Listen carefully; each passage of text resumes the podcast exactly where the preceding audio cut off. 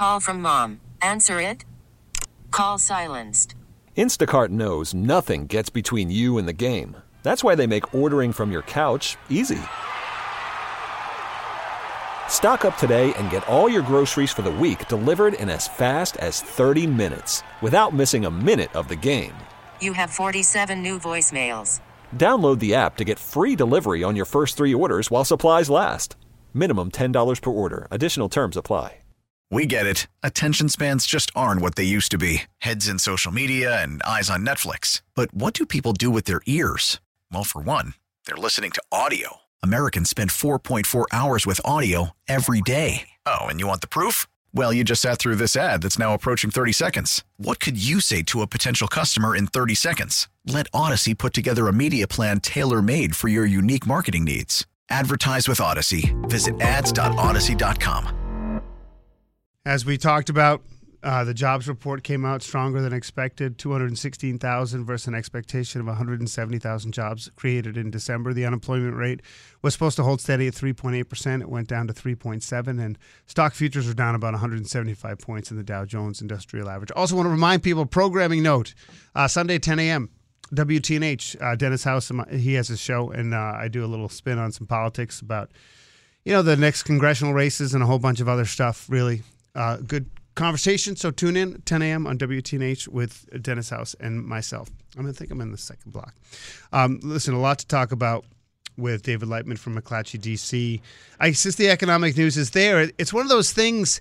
It's funny today's news when and I worked at CNBC, so I know when good news can be bad news for the market, right? Right. So you know the type of thing where it's a it's a strong economic number, but that might mean no rate cuts in 2024, Exactly. and so Right. on. But it's kind of the story of the the last six months in Bidenomics, isn't it? Though because the numbers, inflation has come down. There's still Yeah. growth, even though it's slow. There's a lot of signs of a soft landing and not a recession, but everyone still pins all their economic woes on him. And there's still a lot of problems, but I think his messaging people are, are, are losing this battle.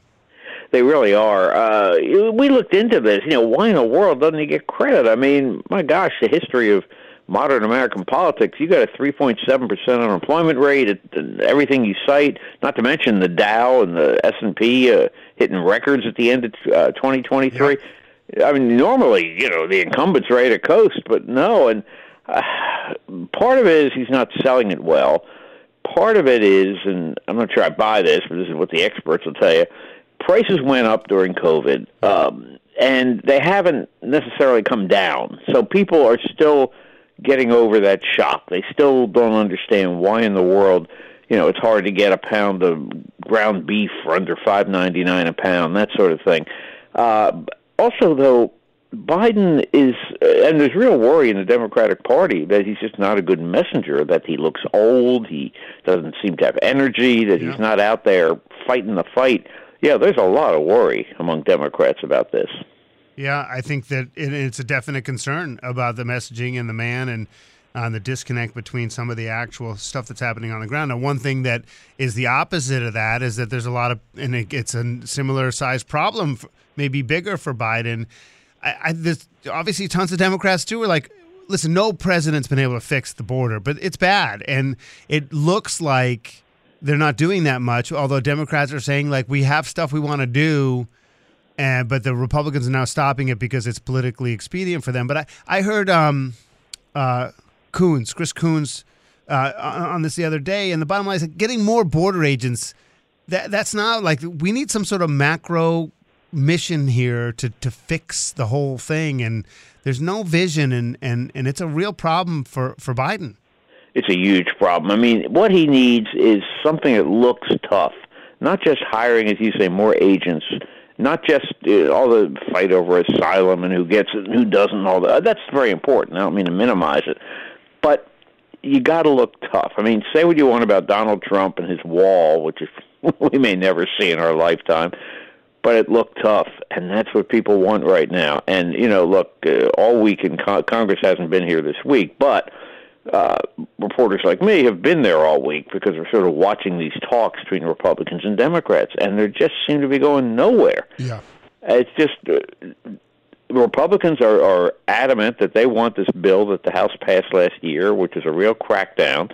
Uh, and Democrats are adamant that no, you got to be compassionate, you get more compassionate, and you've got to figure out uh, ways to let legitimate asylum seekers in. But you know, we're coming up to a political year, and people don't want nuance; they want action. Yeah. They want toughness, and they don't seem to be getting it right now. I mean, I hate to play be callous because I'm in some cushy, privileged world, which I am. But in some ways, it seems like you, you make a hard line and then you can ease it from there, as opposed to like slowly tightening just doesn't work. It's like teachers. The best advice I ever got is be strict early. You can always get, you know, get easier. But to be loose early and try to get strict is the worst possible approach. Uh, we're talking with David Lightman from McClatchy, DC, here on Brian and Company. You know. Then there's this whole issue. Obviously, there's the House investigating Joe Biden, Hunter Biden, and then the Democrats come out yesterday and say what some eight million was spent at these hotels. Now I'm just Right. curious. I mean, I the way I remember during the presidency is a lot of these countries said we didn't want to insult him by not staying there, and this is a lot of this information we already knew. I mean, is there anything there there? Yeah, I mean, as you see, it it didn't exactly you know uh, blow up the news cycle. Um, yeah, it's interesting. I mean, we knew a lot of it before, and a lot of it's outrageous, no question about it. But is it going to have much impact? Yeah, what's today? Friday. By Monday, we'll move on. No, the action in Congress when they come back next week is not just centered around Biden and impeachment. It's going to be uh, Mayorkas, the Homeland Security Secretary they're moving fast on that. Uh, there's going to be a hearing, I think, Wednesday, and they are adamant uh, to impeach this guy. So the Democrat report, well, certainly worthwhile and full of substance. Again, I'm just afraid uh, it's going to be not buried, but that's not going to be the big news. I don't understand. I mean, listen, if the guy's doing a bad job, get him out. But you don't impeach a guy for being bad at his job. That's we would be impeaching people well past sundown. So I don't really understand that. But I, I'll say, I mean, you can hate, you can dislike Mayorkas, but you can want him out. But you don't, you you, don't impeach him. You just force the president to make him step down or something if you really believe it. Listen, Right. You know, I just I, I, I hate this using these tools for things that they're not meant for. It really bugs me. Well, Hey- not only that, he's not going to get convicted in the Senate. He's not going to get the 67 votes needed to convict. And even if he somehow steps down, who do Republicans think is going to replace him? Yeah. I mean, they're not going to suddenly pull someone out of the Freedom Caucus to uh, Yeah, run someone- Homeland right, Security. someone that they love. We're talking with David Lightman from McClatchy, DC. I've been fixated because I'm in conversations very frequently with a lot of Haley supporters, and you know, we obviously the slavery slip up, and I'm curious if, Right. if there's any lasting effect. And then there's a poll that came out that said, you know, she's only three or four points behind him in New Hampshire now, and Right. and now Trump is starting to obviously take notice. And I'm just curious if this is getting any buzz down where you are. Oh yeah, yeah. I mean, Iowa seems a, a done deal. Trump's going to win, but New Hampshire has a history of surprising, and New Hampshire also has a history of breaking late. I mean, now I'll play the old guy on you. In 1984, right? Mondale won Iowa. Walter Mondale, the vi- former vice president, won Iowa with 49 percent. Gary Hart, the senator from Colorado, I think he had something like 16, right? He placed second. But at the time, the story was who's going to be the alternative to Mondale, much like the story now is who's going to be the alternative to Trump. Well, all of a sudden, you go to New Hampshire, and in that eight days, Gary Hart is a superstar. You know, all of a sudden, all the people supporting others started looking at this guy. They liked him. He ended up winning by something like 10 points. He came out of nowhere. Now, he didn't get the nomination because Mondale was well organized and so on and so forth, and he had a head start, but I could see a Haley scenario like that. You know, she just surges in New Hampshire, moves on to South Carolina and Nevada, and then Super Tuesday, March 5th, states like California. Uh, who knows? I, Well, let me ask you this: still- if, yeah. if if if DeSantis finishes third in Iowa, Uh-huh. like somehow Haley gets second, and finishes third or fourth in New Hampshire, I mean, he's, is he done? in the old days we'd say yes.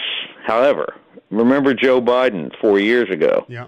right? He finished what was it, fifth in Iowa, and he was you know off the charts in New Hampshire, and then boom, goes to South Carolina, wins big, and you know the rest.